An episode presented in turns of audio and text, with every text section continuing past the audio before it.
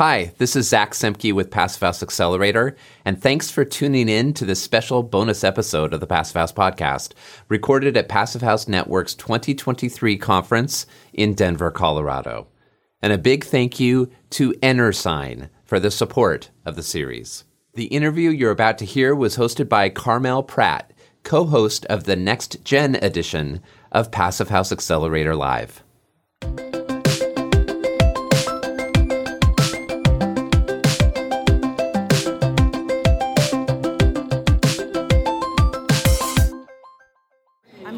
I'm, I'm here with um, a few colleagues from New York Passive House, and I'm going to have them introduce themselves. I'm Louis Koehl. I'm uh, Director of Sustainable Design at Handel Architects.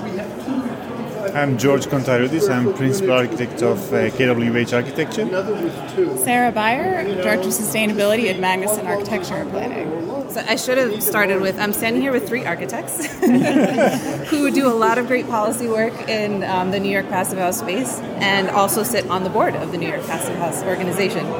Um, so I'm going to start out these questions with a very broad and very hopefully idealistic question of what you think the future of passive house building is.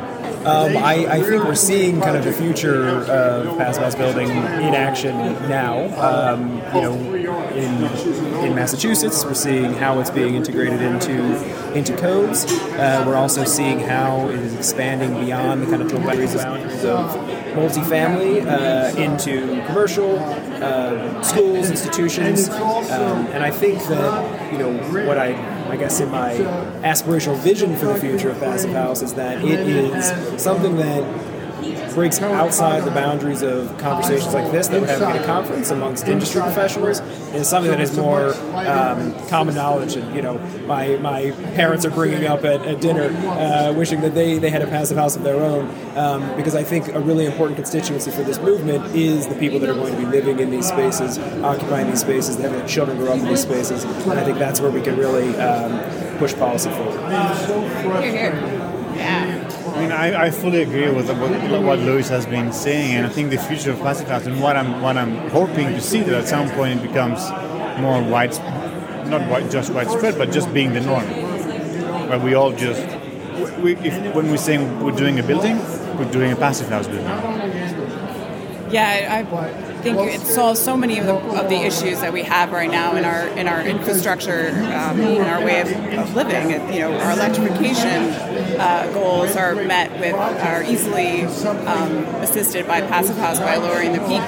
Um, we're protected from resiliency issues, um, you know, smoke events and uh, wildfires, and uh, and also it lifts us all up into a healthier building environment, which frankly, code minimum right now is a serious problem to our health. Um, so I think we're recognizing that uh, and moving in the right direction.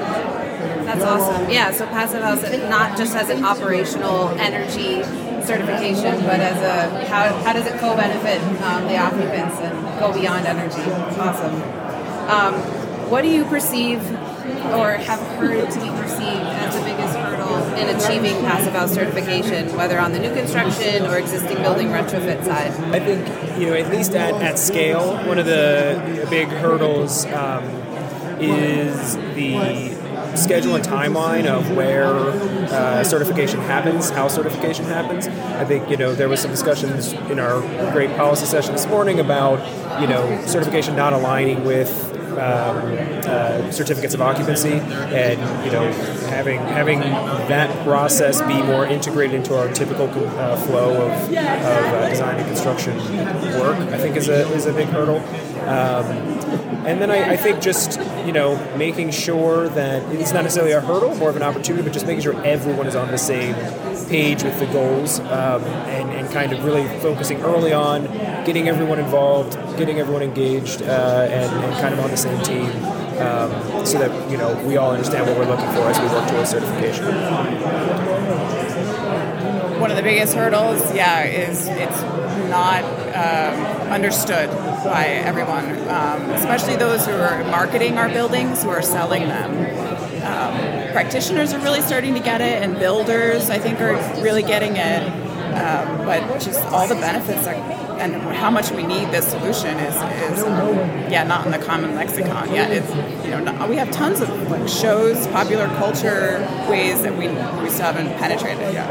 Yeah, I, I fully agree with, with that. I think that the biggest hurdle that I've that I've encountered is from the marketing side, and especially brokers who. Uh, who are in, in most cases in, in, in market-rate buildings that I've done in New York City, they're the ones driving the design criteria and how we how we design a building, and they're shying away from passive house mostly because they don't know what it is and its benefits, and they kind of make everybody be afraid of, of, of any uh, cost increase that it might have. Yeah. I think if I can add one more thing to that, I think the this this marketing and understanding the process certification is I think a big part of that is also understanding the benefit of certification as it differs from other certifications. You know the uh, uh, you know the idea of using passive house but not certifying, you're missing one of the greatest benefits of passive house, which is uh, verification. So you know, LEED certification, great. Uh, it's excellent to have, but the certification process is not necessarily it's verifying your checklist. It's not verifying the actual performance that you've put into place in the building. Whereas passive house on the other it is. You know, there is testing, there is inspections, and so certification is a critical part of actually getting what you're you know putting all this effort in investing into uh, create. Did, did you know my next question? Is that why you segued so well? um, yeah, I, I, I think this is this is um, a really important topic, and for practitioners who haven't yet certified, um, you know, why is certification important? So you hit on on the really key aspects of the testing and verification side, right? Is what I designed being implemented correctly? Um, and how does it stand up against the targets of certification? Um, what are the other reasons um, that certification matters? And uh, what ultimately are the most important principles that are implemented from that certification? I think it's quality assurance. That's that's the that's the biggest one, and it's also saying that I'm telling to my client that hey, I've designed it to be passive house, but then some the certifying body is confirming that it's been designed and built to what we promised it it was going to be built. So it, it benefits the owner as well. Yeah, I think when you're when we're all learning, I mean, it, it just really uh, benefits us all to have that that check, that verification, that quality assurance, um, and you know, I, I'm not sure exactly how we're all going to end up um, in a place where we're building all these principles, which is where we need to go and deserve to go. Um, but I think we'll figure it out. Um, so I I'm actually going to segue a little bit into a different area, and that's um, on the actual performance side. So we're talking about how certification is a good, you know, quality assurance to what you design. Um, but you know, there's there, there are some things that can be lost in translation between design and construction, and I think there are even more things that can be lost in translation between construction and operation, right? Occupancy and how the building performs on an ongoing basis. Um, so, if you had to guess, and maybe you have some data, maybe you have some projects that you're following and benchmarking. How far do you think modeled performance um, to actual measured performance is? Asking the tough ones. so it seems like with what limited data we've seen, it, you know, it, it's a pretty wide range. There's a lot of data that's been um, put out there by um, you know some great stuff that's been done by Steven Winter Associates, um, and I mean it seems like it ranges from 10% more to double. Um, and I think one thing that we've seen with with our project um, with the House at Cornell Tech you know, there's certainly an increase over what was modeled, um, and that has fluctuated. We've checked in with it a couple times, and that has fluctuated over the years, and that reinforces, I think, the um, fluctuated in the wrong direction, uh, and that reinforces the fact that there needs to be uh, continued education, continued check-in. A huge, you, you hit on your question. A huge part of this is the staff that is operating the building, and there's you know a lot of turnover in this space. There's uh, kind of limited trainings that out there for, for running high high performance buildings. So I think you know a lot of effort needs to be put into making sure that that buildings have a, a platform for. Um, uh, knowledge sharing and continuity of knowledge uh, about the building and its systems as you know through the life of the building and we should be checking in and recommissioning and thinking about things as we, as we move forward yeah our commissioning laws in new york city are so important um, owners sometimes question, you know, like, oh, I'm, they're, they're building the building as it was designed, as it's on the drawings, but it, you know, each each time you build these things, it's, it's slightly different, and it needs to be it needs to be double checked um, by someone who didn't build it. Third party. Third party. yeah. My last question is related to um, to the passive house market and industry and how it's growing. Right, uh, you all made such great points about the future of passive house is that it's mainstream, everyone knows about it, and it's like the baseline. Like this is how we build to start with. Are you experiencing issues with workforce, supply chain, or other shortages impacting the ability to meet the current demand of passive house? Absolutely. yes. Yeah. Um, you know, we need we need more energy modelers. Uh, you know, every time I get a chance to talk to a young person, I emphasize how how much in demand their skills will be, and, and there's various places in this industry with regards to house that they can get involved in.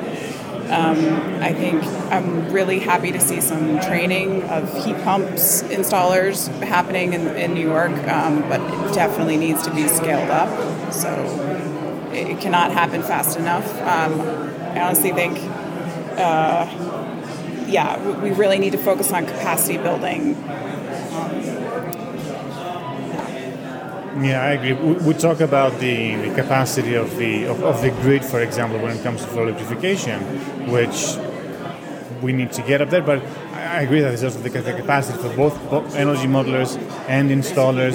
I think most of the materials I think are out there and they're and they're available.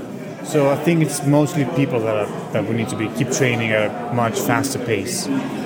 Yeah, I think there's um, you know it, it touches so many aspects of the industry uh, you know, there's there's in um, education of, of, contractors, subcontractors, uh, getting involved in, in you know labor unions, even discussing kind of how uh, things are evolving over time, making sure that people are you know staying ahead of these changes. Uh, but it also touches we, we've had a lot of conversations about um, you know as policies evolve and this gets worked into code, um, you know having people in the um, you know, who are reviewing documents for building uh, building submissions uh, for permits, um, you know, doing inspections uh, in the field. You know, that that workforce also needs to be kind of trained up and focused on.